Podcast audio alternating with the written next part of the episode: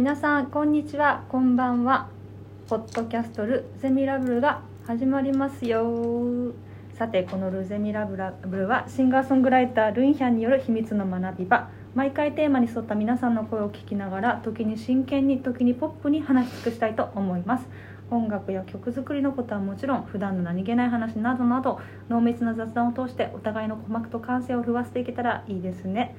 ということでポッドキャスト「ル・ゼミラブル」エピソード27よろしくお願いします。本日は隣にえーヤンピーいらっしゃいますよろしくお願いします。よろしくお願いします。さて前回はエピソード26、えーイラストレーターの小池亜美子さんをゲストに迎えてる、す。いません。はい。感性の育て方育ち方についてお話ししたんですけども今回のエピソード27は、えー気持ちの上手な伝え方というのをテーマにお話ししたいと思うのですが今日も素敵なゲストをお迎えしております、えー音楽ライターの山田邦子さんです。はいどうもはじめまして。山田邦子と申します。皆さんご機嫌いかがでしょうか？よろしくお願いします。お願いします。あの愛称山国さんと私は呼ばせていただいてるんですけどもはい。はい、もうもう死ぬほど言われまくっててもうしんどい しんどいと思いますけどもあの芸人、芸人さん芸人そう芸人さんの,、はい。あの山田邦子さんと同姓同名で、そうですよね。まああのそれを略して山国ってみんな呼んでくださるんですけれども完全に同姓同名同ですね。姓同名で漢字も全く一緒。はい一緒ですね。で今回あの久しぶりにお会いするんで、うん。ちょっと山国さんのプロフィールをうん。整えようと思って、うん。山田邦子音楽ライターで検索したら、はい。まあ、あの芸人の未来を切り開いたって出てきたんで あれ山国あこれさ違う。山 山国。え山田邦子さんって芸人だったんですね。そうそう。あ私歌手だと思ってましたあなるほど。の印象のが山田かつてないテレビのね。そうそうそうそう歌ってた。歌ってましたね。歌ってらっしゃいましたね。あでも本当だ。そうなんですそうそうそうお笑いタレントさん、お笑いタレント。そうなんお笑いタレントの方でね、多分あのたくさんの方がうん、あの山田邦子さんってちょっと誤解すると思うのでいや完全に誤解されてますよ。ですよね。うん、でもやっぱ寂しいかな。ちょっとお分かりになる世代がちょっともうね最近少なくなってきまして。確かにあもう出てにね。確かにあ知っちゃってますね私。あの名刺を出した時に笑う人が少なくなっ すごい世代交代が。た世代交代が本当に。いやー逆によよ良いというか、うん。いいですね。あのまあねもうでもそこでちょっとあの私的には仕事的なこうワンフックがそこにあ人笑いがそうあ欲しいと思う思うから。ちょっと和気あいあい的なそうそう。時間が過ぎはいそれではっていうやり方がそうそうワンクッションがね。それはそれはそれはそ残でも念今日はなんか通じたみたいでよかったです。というかギリギリギリ大丈夫。ギリギリね。でも私も本名がちょっとあの最後の文字にもう一個入れはい。ると、そうとあるなんかなんかねこうアジア系の歌手の方の名前になるので、ヒーさんになるとそうねそうそう、はい。最近言われたくなりました。やっぱ世代が世代代ががね。世代が。はい。そうそうそう。まあその中で完全にあのあるある程度の世代からのえっとチーム3人でお届けします。はい。よろしくお願いします。願いします。はさてあの気持ちの上手な伝え方今回、い、うん、あの山国さんにゲストで出ていただこうって思った瞬間からこのテーマで話したいなっていうのは思っていて。いやもう私の一番苦手なことをなぜ 私に持ってくるかっていうやもうね仕事柄うん。あのまあもともと山国さんは、はい。えっと、今音楽ライターとしてずっと活躍されてますけど、と、その前はあのラジオ局の,、はい。あのお仕事をされてたんですね、ずっと福岡の。そうですね。えっ、と FM 福岡っていうラジオ局で、えー仕事してたんですけど、まああの旦那さんと出会ったのをきっかけに、はい。こんな会社辞めてやると 辞表を突きつけましてあの東京に移住したという、あそうなんです。はい、そういうヒストリーですね。結構長かったですか？そのラジオにラジオ局にいたのは。あ7年間働きましたね。それはなんかインタビューとかそうそうそう。あののもともとは技術職で入ったんだけど、あのまあ当時はねまだやっぱりあの喋れる人は喋りなさいみたいな喋っていいよみたいな、うん。それぐらいの緩い感じだったのでもともと私は喋りの方をやりたかったから、はあの番組も入社早々に持たせてもらったし、いはいあとはまああの、まあ、これ後々話に出るんでしょうけど、まあ、服装も服装でね あの意外とちょっとあのこうエッジの効いた。派手な感じのちょっとあのおしゃれっ子さんですね。してますのであのイベントとかのね MC をよくあの回されたんですよ。はいはいはい。当時はあのアイドルさんが公開録音に来たりとかう、ん。あとはあのインストアイベント的なはいはい。ものをやったりとかそういう人前に出るラジオ局とはいえ人前に出るお仕事も多かったので完全にだってもうフロントマンですもんね。もう見た感じは。もうねあの営業さんから怒られたこともあります。アーティストよりアーティで行くなと。衣装がね。いや山国君今日の服はちょっとそれはどうかねって言われたこと何度もあります。でもあの当時というか多分時代的に言うと福岡がすごいロックとかでめちゃくちゃ盛んだった時期じゃないですかそうそうそうすごく。まあ、まああの明太ロックとかあれなんだっけ？明太ロッックはもっと前ですけどあのいわゆるイカ天とか。あーはいはいはいはい。テレビ番組のねイカ天はいとかが流行りだしてて、いわゆるそのこう今までアマチュアって呼ばれてた人たちがインディーズっていう言葉を使い出したりとかすごいですよね。そうそうそうそう。今もう当たり前に使う言葉ですけど、うん。なんかそんな感じですごくあの音楽の世界もなんかライブを中心にすごく華やかだった時代ですね。そんなその時代のアーティストよりもアーティストだったっていうあのもうだいぶ来てますね。怒られましたね。本当に。営業さんに怒られましたし会社を辞める日は社長にも怒られましたね。あのその怒られたのはあのやっぱりさ会社辞める最後の日ぐらいスーツで行こうと思って、はいはい。普通の黒いスーツで行ったら「山国君その格好は君なんだね。君らしくないじゃないか」って逆に怒られてへえ「しまった」って思いましたね。しまった。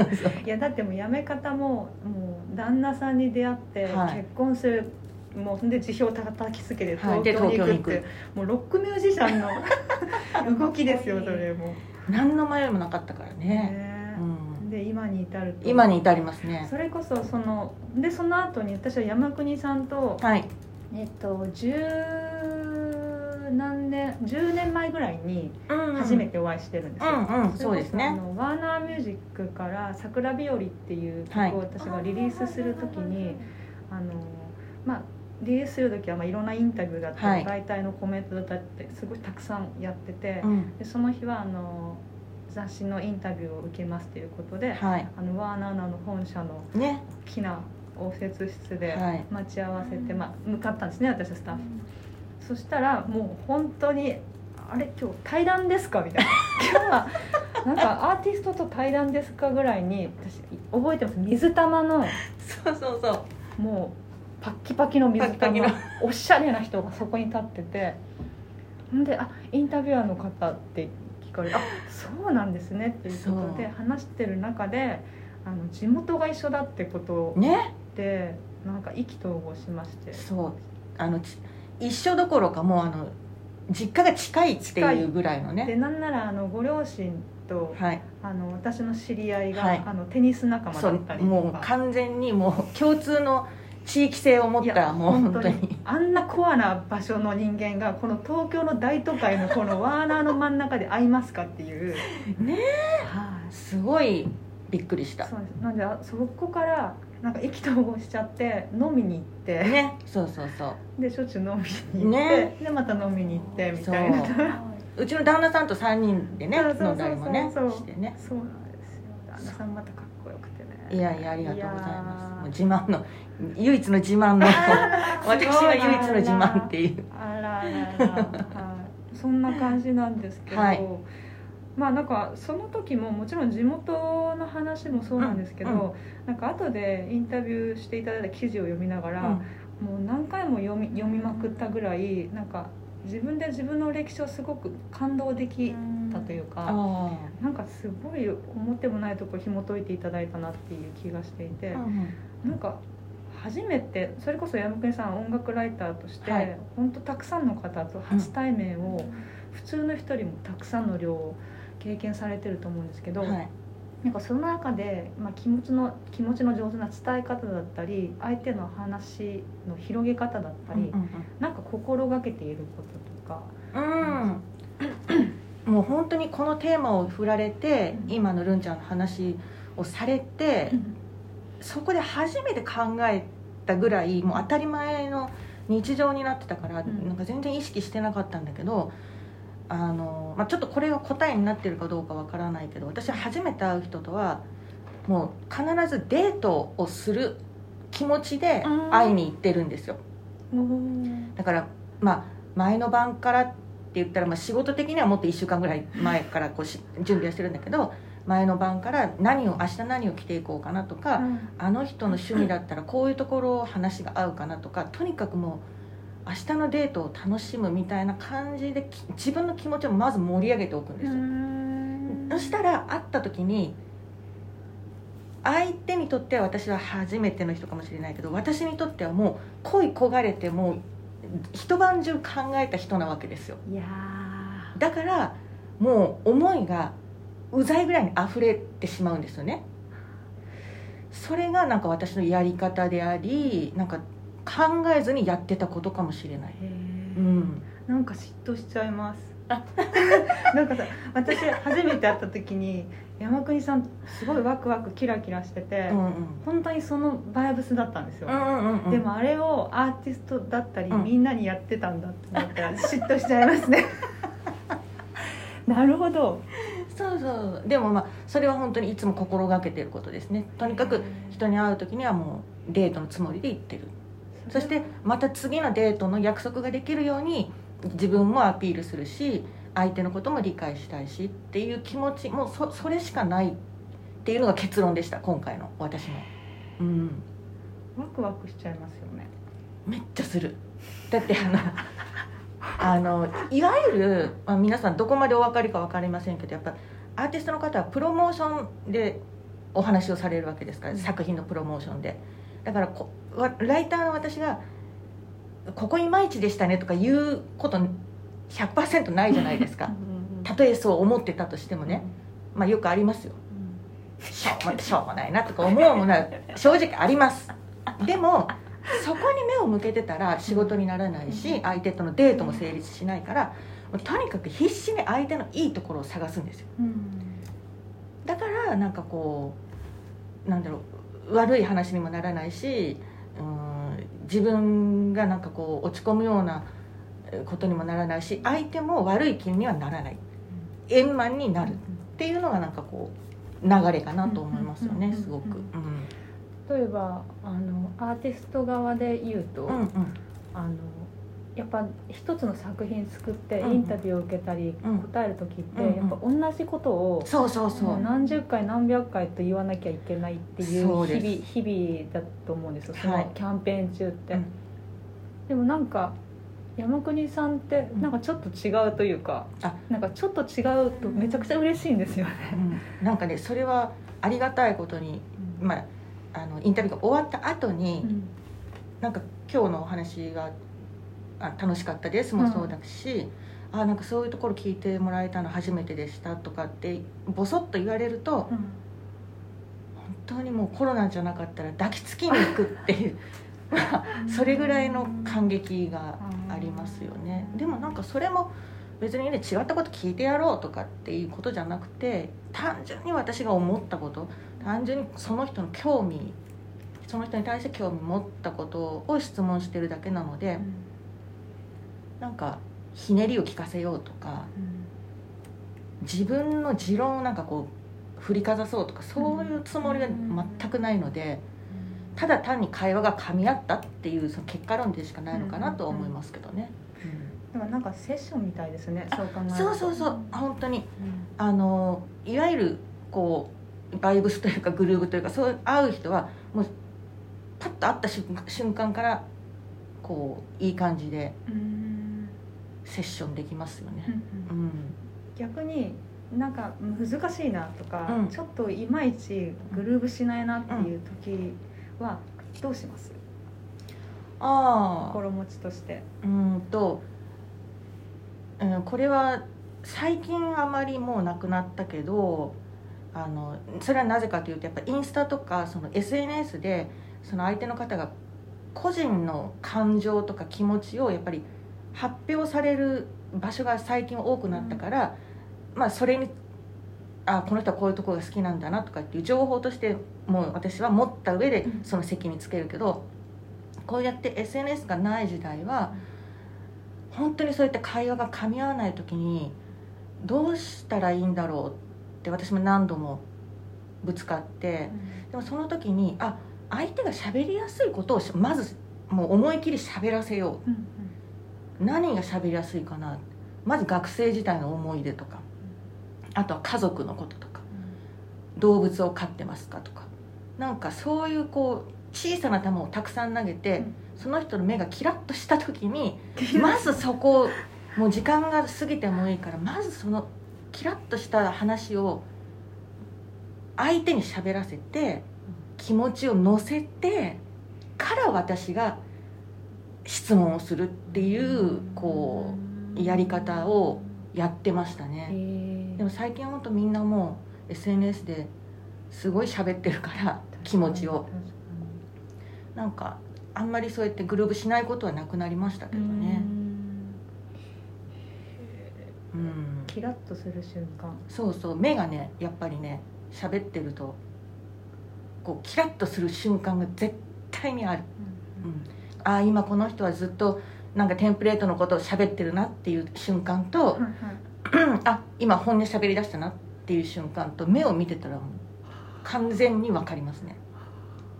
私はなんかインタビューだけじゃなく人との会話でうんうん。もそういうことってありますよね、なんか、うんでもね仕事じゃなくなったら意外とスイッチはオフにしてるかもしれない。えっと山国さん自身私自身がオフにして例えば相手がなんかこほ本当にそう思ってるのかなとか、うん。そこまでなんかもう考えないようにしてるかもしれオない。フ オフってる。オフってる、うん、じゃいないとなんか友達との会話もインタビューになっちゃうんですよ。私と喋ってると相手がね。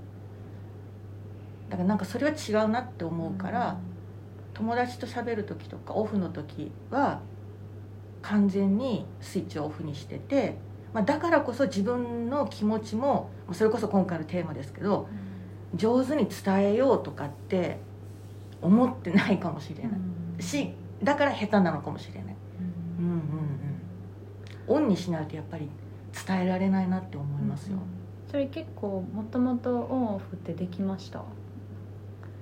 意図的にするんじゃなくて自然にできてます。自然にかな、でもやっぱりその服装とかと一緒で何か自分にスイッチを入れることをやってるんだろうね、うん。きっと自然にね。なんか、まあ、女性の場合はメイクをするでもそうだしなんかそういうことかなと思うけど。あでもあとは私は眼鏡を家眼鏡から あの外眼鏡に変えた時もスイッチも入るかな。ヒーローもののなんか変身そうそうそうそう。みたいですね。ん、なんかそういうスイッチを持ってるとなんか切り替わっってるのかもしれない。スイッチ。そうそうそう。なんかありますヤンピーはそういうスイッチ。わかんない。考えたことなかったです。ああスイッチなのかどうなのかみたいな。うーんなんかあとはこう 今はこの山田邦子っていう私の旧姓で仕事してますけど、結婚して名字が変わったのでその結婚した名字で名前をふって呼ばれるとなんかあ私そっかオフですみたいな感じにはなったりするかな、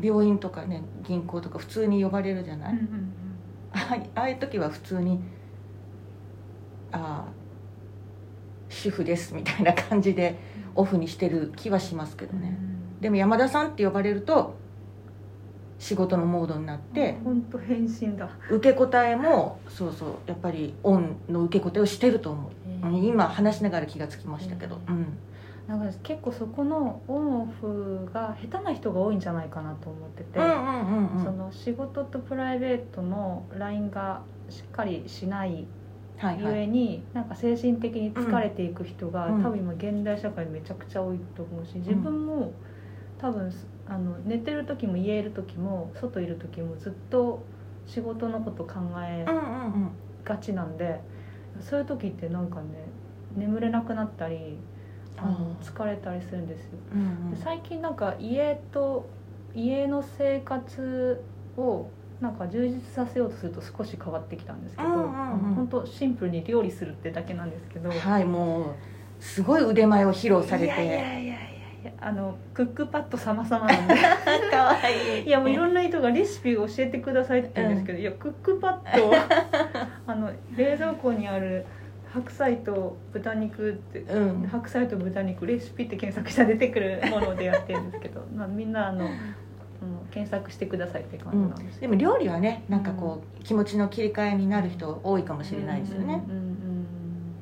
なんか今その家のリモートだったりがはいはい。普通になってきてるじゃないですか、仕事が家にまで侵食するわけじゃないですか。ああなんかだから余計にそこのオンオフのスイッチをなんか自分で分かってる人と分かってない人とでは、うんうん。なんかあの影響が違うだろうなっていうのはうん。余計に思いますね。確かにね、うん。まあ、私は仕事柄ねそうやってオンオフがばばっちりとつけられるような環境にいますけど確かに家で仕事をすることも多いので、ほまあ、仕事のほとんどが家だから、家の中でオンオフつけてるかって言われたらまあさすがにそこはすごいミックスだなっうん。て思うしいわゆるこういうしお仕事をされてない方、うん。が学生さんだったりいわゆるあの OL としてお仕事されていらっしゃる方がいきなりなんか家にねずっといたりしたらそれこそ大変だろうなってうんうんうんうん思いますよね。ヤンピーが結構オンオフをしっかりしてるポイントが1個だけあって、はいはいはい。えっと、10時以降メールしても返事来ないって。さすが。いやでもねやめたんです本当に。素晴らしいでですす。ねそれはそれ素晴らしいと思います、キリがないから確かに。キリがないいです。やあったんですよ。もう夜中もずっと電話取ったりね返してる日々もあったんですけれども、いやあんまり意味がないなと思って。本当に。この夜中に5分早いことって何の意味があるんだろう本当にその通り 相手が気が済むだけだからね。そうそうなんですよ。そうそうそうそうそうなんですよ。で自分がやってしまったら誰かにも押し付けることになるから、はいはい。それはね、うん。ちょっとしたねね一個のね害かなと思って。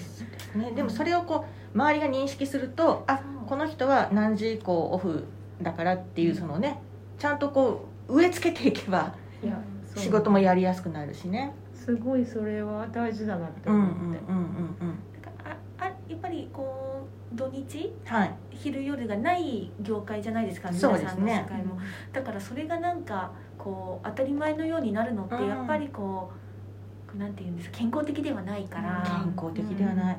日が暮れたらお酒飲んで寝ましょうよ。いいですよね。ね。なんですかねちょっと前までそれこそ連絡つかないの悪みたいなのはちょっとなくなってきましたよね。そう。うんうんうん。確かに。なんかねみんなもちろん携帯持ってるけどなんかあだからじゃない逆に。今電話したらもちろん出るんだろうけど寝てるかもしれないなって思うとなんか躊躇する。っていう回路がこうなんかできてる気がするな。スマホがなんかその人その人のそばにあることがなんかわかるからね、でもそれを気遣える人と気遣えない人ってあいるのか。ますもんねそういうことかね。そういうことか。そういうことか。でもそれがどんどん当たり前になり始めていいことですよね、うんなんか。ねリリテリテラシーですよね、うん。本当に。うん。礼儀というか、礼儀本当にそうですよ、だからあのオフってることで強制的に教えてくれる人もいるし、あはいはいはい。逆にかけようとしてる側もやっぱそれをなんかある程度分かった上で、うんうん。あやめとこうっていう選択をできるような時代がどんどんなってきてる気がするから、いいですね。そうですね、うなんかそうそうそう。そういうのがあるかもしれない、うん。うん。なんかそのそれこそ伝える、はい。その気持ちの上手な伝え方うんをテーマにした時に、はい。逆になんかみんなは逆に気持ちの伝え方下手だなって思うことはどういう時なんだろうっていうことで、はいあのインスタでちょっと募集したら結構いっぱい来まして、ね。いろいろ。ね、だいぶ豆粒なサイズの文字になっちゃいましたけど、はい。なんか老眼にはきついあのフォントになってますけれど。もなんか気になる方とかいました？いやーこのね具体的に話そうと思えば思うほど話せなくなりますっていうこの方のご意見はめちゃくちゃわかります、ななんか順序立てて喋ろうとか相手に伝伝え伝わるように伝えようとかもう自分の頭の中でいろいろ考えすぎちゃって、うん。結局こう口から言葉が出ていかないっていうことはうん。めちゃくちゃありますね、うん。オフの時ね、うん。オフの時、うん。うん気持ちの伝え方下手っておっしゃってますもんね。はいもう 自覚があります。私も。具体的に話さずとも、う。ん。なんかなんかこういう時なんかこういう時私もあるんですけどなんか自分がなんかこう思われたいとか自分のなんか欲だったりなんかお願い事がある時にこれがよく起きるんで、ああはいはい。あのそういう時は一回話すのやめることにしてます。あなんか多分何かを狙いたくてはい。言おうとしちゃってるんだな自分って思ったらうん。伝わりにちょっと違うかもしれないですけど、あうんうんうん。伝えきれない時はなんかナチュラルに行き交う日を待つというか、ああなるほど。うん。一旦焼きたてのケーキもちょっと置いとくっていうことですねそういうことですかね、美味しくなるのを待つじゃないけどちゃんと言える日が来る食べれる日が来るのを待つみたいなね。む無理に無理するのをやめますね。うん。でもそれをなんかこう焦って言っちゃおうとするとこのうん「ありがとう」の一言を親に言うのが恥ずかしくて毎回「あざっす」って言っちゃいますっていうこの照れ隠しみたいなわかね。るこのあざすって言っちゃう。この可愛い感じあものそうだけど。洗濯物畳んどいたからね。ああざす なんかお腹空いてると思って冷蔵庫の中に肉じゃが作っておいといてよ食べてね。あざすうんなんかいいな、ねなんかそれはわかるな。うん。結構なんか「ありがとう」とか「うん。ごめんね」が上手に言えないっていう人はいはい。が多かったんですよ、そうですね。うんうんうん。でもこうそうさっきもね話してたんだけどやっぱ恥ずかしいっていう気持ち照れ隠しもそうなんだろうけど、恥ずかしいっていう気持ちはなんか理解できるけど一回そこ破ったら結構大丈夫になる気がするんだけどな。もう大げさにでも「うわありがとう」とか「あめちゃくちゃ嬉しいありがとうありがとうありがとう」とか、うんえほ本当にそう思ってるって思われるぐらい感情を出しても意外と相手には半分ぐらいしかつ伝わってないから、なんかめちゃくちゃ大げさに一回言う癖をつけてみると、うなんか取っ払えるかもしれないなって思いますよね。気持ちいいですよねきっとね、うんうん。私すごいよく仲いい先輩とかが素晴らしいなと思うことがあった時に、うん本当素晴らしさをいろんな言葉で伝えたくなっちゃうんですよ、うんうん。なんか太鼓持ちって言われますね。あそれなんかそはの人に。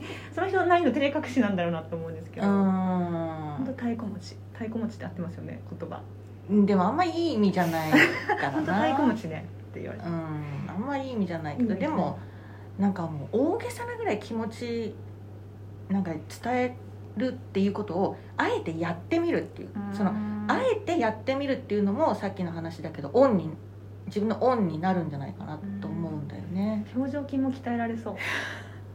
減るもんじゃないからね言ったらいいですよ。減るもんじゃない。本当減るもんじゃないから。減るもんじゃないし。マスクしてるじゃないですか。マスクって表情見えなかったり表現が伝わりにくいから、うん。あの顔の上半身ですごくできるだけいっぱい表現しようっていう最近考えるんですよ。うん。笑ってる時もなんか今笑ってるんですけど、うんうんうん。笑ってるの伝わらないじゃないですか、うん。だからそううわーってね 目をこう、はい。ニューみたいにしないとね。確かにね。今なんかマスクをしてることで子供たちに刺激が、子供たちは刺激がない生活をしてるらしくなんか感情表現とか、うんうん。そういうところがちょっとあのしにくいあ子たちが育ちやすい環境らしいんですよ。ー。なるほど。だからそれができないんだったら大人たちが多分うん。今そういうことをおっしゃってるそのよりありがとうとか嬉しいとか喜うんうん。びとか表現を多分通常以上に大きく大きくやるっていうことうん。はすごい大事かもしれないですよね。そうかもそうかも。そう。大げさなぐらいにね。大げさじゃないと本当マスクわかんないですからね。本当に。ヤギ今笑ってる？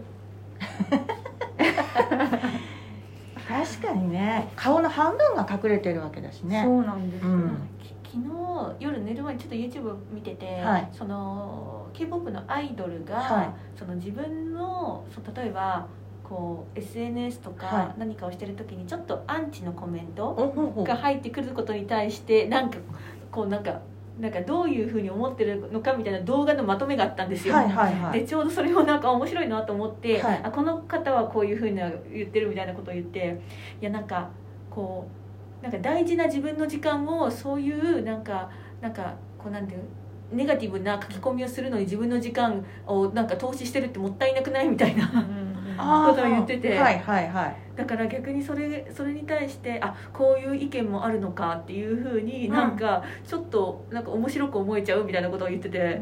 ああ、うん。なるほどなるほど。なんか真に受けるんじゃなくって、はいはいはいはいはい。その人もね自分の貴重な時間なのになんでこういうことを に時間使ってるんだろうみねたいな考え方をしてました、いるいるうん。ストレス発散なのかもしれないけどその人にとってはね。そうそうそう。面白かったそれぞれ。でもそそういう書き込みとかをネガティブなことを考えてる時って絶対可愛い顔にはなってないはずだから、うん。その人って、うん。そっちの方が私はもったいないなと思う、ね。あの口角下がってるよとか思うし女性の場合だったらもうそれはほうれい線にまっしぐらですよって思うようなね表情しか絶対してないと思う、でもこう受け手側もやっぱり精神とか肉体的にも健全な時ってうん。多分相手のそういうところに対してちょチューニングが合わないというかはいはい。あのあなんかもったいない時間過ごしてて、うなんか逆にかわいそうだなって思えるんですけど、うんうん。やっぱり自分がちょっとしんどい時とかちょっと、うんちょっとネガティブなところに入り込んじゃってる時に、うん。そういうの見るとちょっとチューニング合っちゃったりとかもするというか真に受けすぎるというか。あだから結局なんかそれも本当にそういうなんかリトマス紙だなーおおいうか。はいはい。とあなんか例えば書き込みですごく自分がしんどく思ってる時の自分のメンタル状態がうん。すごい見れるというか、はいはいはいはいそれはい。ははいよくありますね。自分でも周りでもすごくあります。うーん。笑い飛ばせるのが一番いいですね。常にそういう、それに尽きる。ね健全なメンタルで入れることを目指してはいきたいですよ、本当にそれに尽きます。みんなブスになっちゃうよ。本当に。なんかねこういうこうなった時はここから SNS から離れるとかね。いやもう本当にそれ。一個ねそのそそれこそスイッチがあったらいいですよね。自分はこ今こういう気持ちだからちょっとね SNS デジタルデトックスしようみたいなもそうそうそうあのローランドのようにね、うん。うん。もう部屋入ったらあの携帯のボックスがあるんですよ。あそうなんだ。そこに入れてもう部屋には下がらないってそんなあそうなんだ。らしいですよ。へえそれをなんか強制的に自分にするってすごい大事ですね、うんうんうそうそうそうぱ中毒ですからね。うんうん。やっぱり自分でもうスイッチングしていかないと誰もねなんか学校みたいに時間割があるわけじゃないしはい休憩時間ですよみたいなね。そんな時間もないわけだしね。なんか最近人間ドックをやったんですよ。人間ドックで待合室で、はいはい。そのでちょっとあるじゃないですか。いろんなところ巡回しなきゃいけないから。あはいはいはい。で私はなんか携帯ダメなのかなと思ってなんか持ってた本を持って行ったんですけどなんか携帯も良かったらしく、はい。こうみんな携帯を見てるんですよ、うんあでもこれってこれそういうのが盛んじゃなかった時代ってみんな何持ってたんだろうって思って、うん。あそのままね手ぶらそのまま待合室座って、あうん。し静かにしてたのか本読んでたのか、ね、偶然隣の人と喋ってたのか、うん。それなんかねで電車に乗った時同じこと思ったんだけど、うん。今電車ってみんな携帯見てるから、うん。周り見てないんですよね。でも見てない。前までって携帯ないからみんな前向いてて人が乗ってきたり知り合いが乗ってきたり、まあ、有名な人が乗ってきたりすぐみんな反応するっていうのが、うん。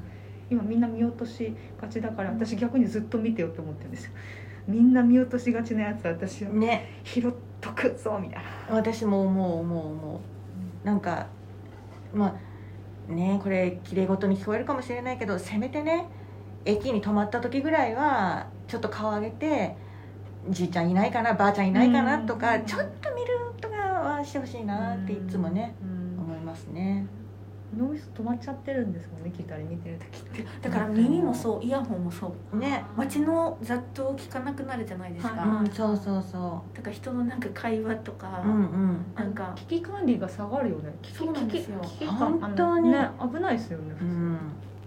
風で感じるじゃん。人なんか何かが来るうん。音って、最近あのほら車だってすごい高性能になってあのエンジン音がしないではい。近づいてくるでしょ、ね。後ろからとか、ね。細い道なんて。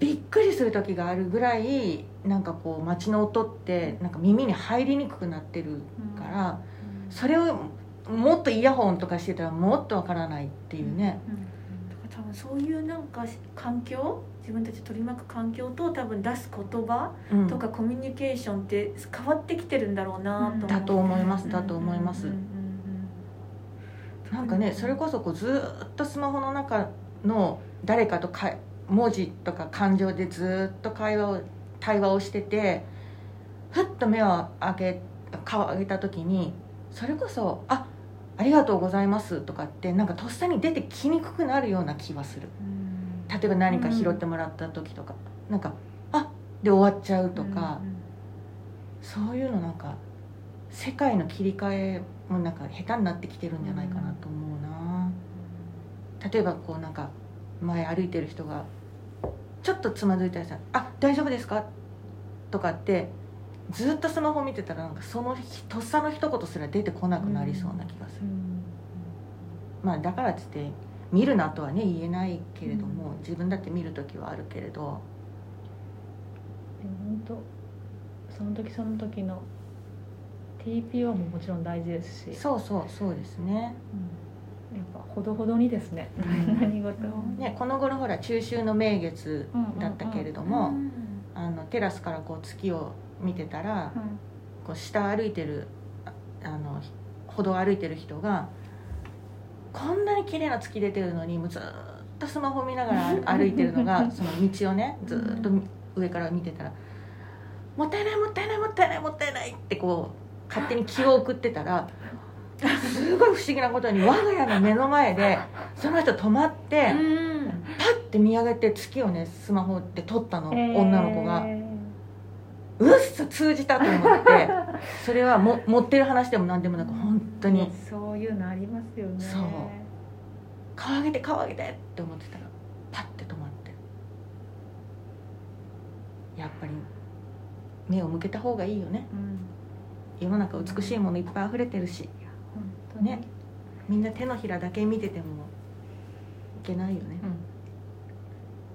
うん。まあでもこれでね今こう旅行とか行けないから Google Earth とかでなんか旅行とかしちゃうんだよな。の脳内旅行。いやーでもそれこそ本当なんか土地とか場所を変えなくてもなんか楽しめることがはいはい。いっぱい家の中にも、うん。なんか近所の公園にも、うんうんなんか東京の中にもたくさんあるなと思って、うんそうそうそうそう。なんか昔すごいうん。私本当コロナ前とか海外旅行すごい行きたかったんですけど、あうん。そこ行きたいなっていっぱいあったんですけど、うん。なんか普段絶対行かない図書館に行ってみたりあなんかそういったことでまた発見がたくさんあったんで、うんうんまだまだあるぞ自分の周りにってね。思いますね。うん思う。思うでなんかそういうところでこう感じた気持ちとかって、なんかあのやっぱり自分の言葉のストックになっていくなってすごく思うし、うん。やっぱ小さくても震えるし小さくても波紋はできるわけじゃはいはいそれがすごい大事だなって、うんうんうん。大小じゃなくて、そうですね。ううんすごく思う。なんかああここ素敵だったよって人に話すっていう次の行為に結びつくとかね、うんこんな素敵なことがあった。らこ今度こうしてみようよっていうなんか次のアクションにうん。つながるとか、そういうことも素敵だなと思うし。そういうこと増えていくと初対面も怖くないですもんね。全然怖くないと思う。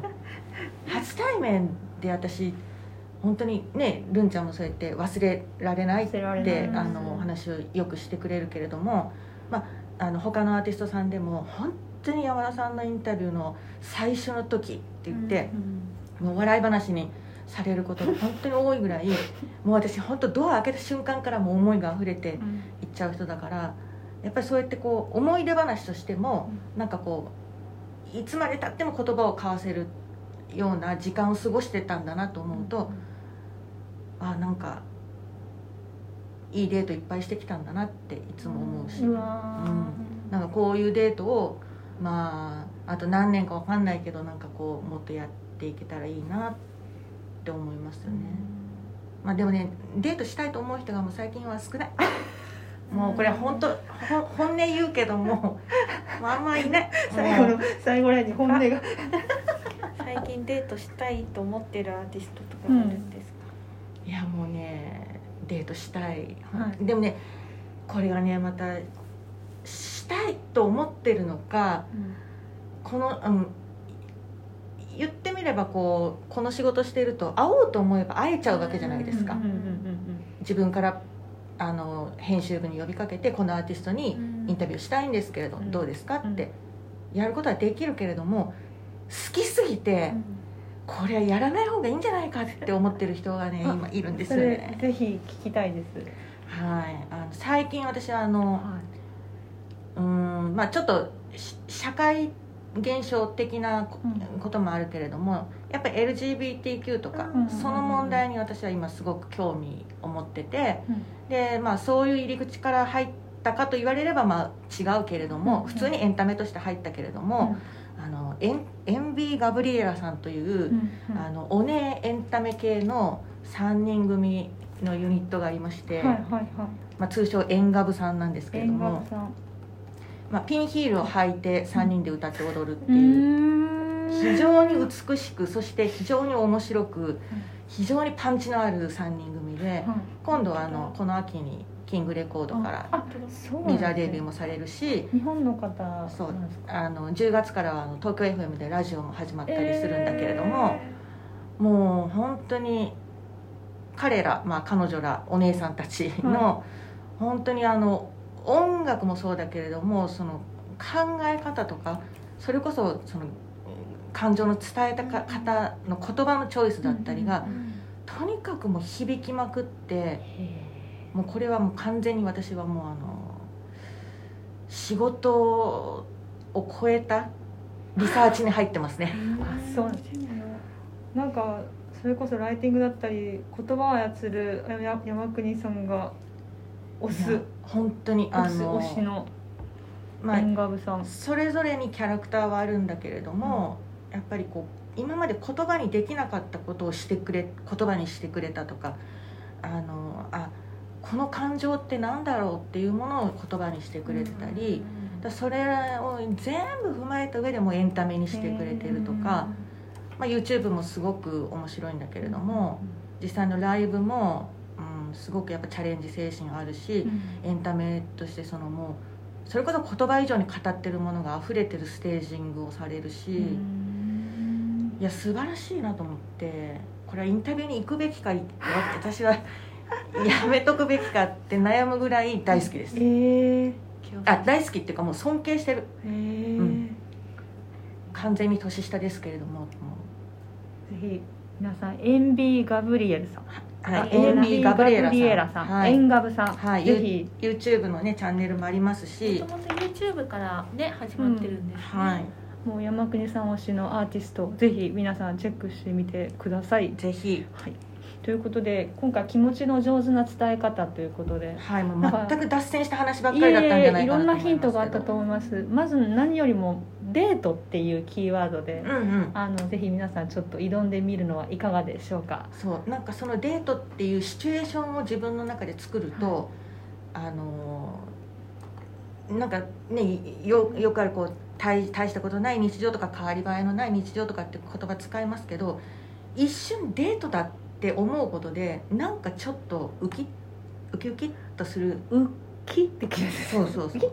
ウキッとする。まあもちろんねお仕事によってはそんなもうデートとか言ってる場合じゃないですよ。もうこっちはもうね死に物狂いですよって方ももちろんいらっしゃると思うけどちょっとねうん。ちょっとなんか気持ちを切り替える、まあ、ましてや好きな人に思いを伝えるとかっていうところだったら、あ今日はもうなんか失敗できないなとかじゃなくてあもう今日はデートだから思いっきり楽しもうとか,、うん。なんか気持ちを切り替えることがねうん。できると思うのでデートっていうこうシチュエーションをぜひ皆さん使ってみていただきたいと思います。ぜひ使ってみてください。ということで今回ゲストは、えー音楽ライターの山田邦子さんでした。ありがとうありがとうございました。お邪魔いたしました。それでは皆さんごきげんよう。ごきげんよう。